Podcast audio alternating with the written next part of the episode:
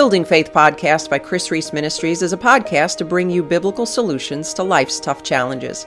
For more tools, tips, and teachings, check out our community by going to krisreece.com. That's K R I S R E E C E.com. Why is it that some Christians are able to move on from toxic relationships while others stay stuck in their hurt feelings? Maybe you've suffered for so long that you don't even know what happiness feels like. Now, before you go thinking that God's forgotten you, or worse, getting angry at Him, I want to break down for you three very powerful insights as to why this hurt may be lingering more than you'd like, and the prayer that could change everything. Now, to do that, I need to share with you what happens when you touch a hot iron. Don't worry, it's not actually hot. But if you're like every other normal person on the planet, you cringed when I did that. Why? Because you know how much that hurts. But how did you know it hurts? Well, if you're as stubborn and stupid as me, it's likely because you have touched one of these at some point in your life, despite how many times your mama told you not to.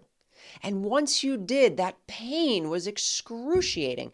Maybe you even needed to go to the hospital. And I'm going to take a wild guess. And you never touched it again. Well, the same is true for toxic relationships. We enter into them knowing the potential problems, ignoring the red flags, and then we slide right in to the sizzle. Well, what do you think would happen if God just took away those painful feelings, erased them from your memory, wiped them from your emotional hard drive? You'd probably do it again because you'd have no memory of how painful it was. So, yes, God will allow those feelings to linger to teach you. Now, I'm not saying that what they did to you was okay or that it was even excusable, but ignoring this valuable insight is like being offered a ride in a luxury car, but choosing a piggyback ride instead. But even with those valuable lessons learned, the second insight that I'm about to share with you will be pointless if you don't understand the ultimate goal. And missing this will cause most Christians to completely backslide during a difficult time.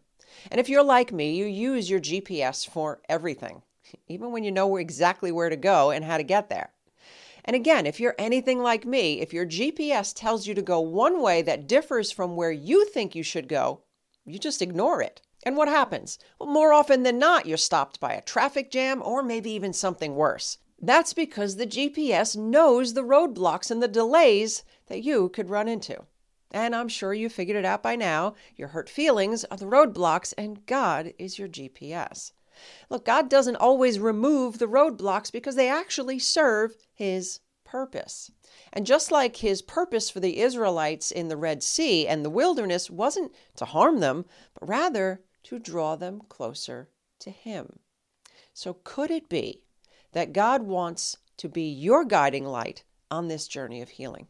My friend, don't miss an amazing relationship opportunity because you're upset that he's not just teleporting you to your next destination. Now, you may be saying to me, Kris, that's great. I've learned my lesson. I've made my way back to God, but what is the point in keeping me in pain for so long? Well, that question can best be answered by Sam. So, Sam was a trainer I hired when I had my old personal training business. Sam was highly educated. She graduated at the top of her class in biomechanics, and she could tell you about anything that had to do with anatomy from the function of the hip flexors in relation to the knee upon deceleration to the distal insertion point of the femur. There was only one problem. She had zero life experience. She couldn't relate to our clients who came to us just wanting to get rid of their dad guts and grandma arms. So her education meant nothing to them. They wanted someone who could get them results, but also empathize with their struggle.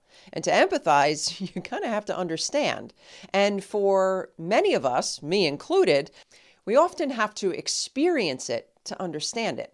So, is it possible that you've had to go through what you've endured because God wants to use you? Let's face it, this channel is one of your favorites. I hope. because I understand what you're going through, and we both share the same desire to work through the toxic nonsense with biblical truth. I've been there, got the t shirt, went back for seconds. So you're here because not only did I walk this journey, but I walked it with God. And I came out and still coming out on the other side, exactly where you want to be. So who knows? You could be to someone else what I am to you right now. Look, I get what you're going through, and it hurts me to see you stuck. That's why I want to share with you the prayer that changed everything for me.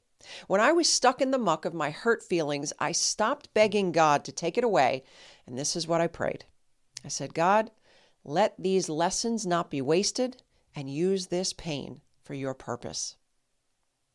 And now that you know the reason God may be letting your feelings linger longer, it's time to understand God's plan after a toxic relationship. And to learn more about the three steps in God's relationship detox, go ahead and watch this episode next.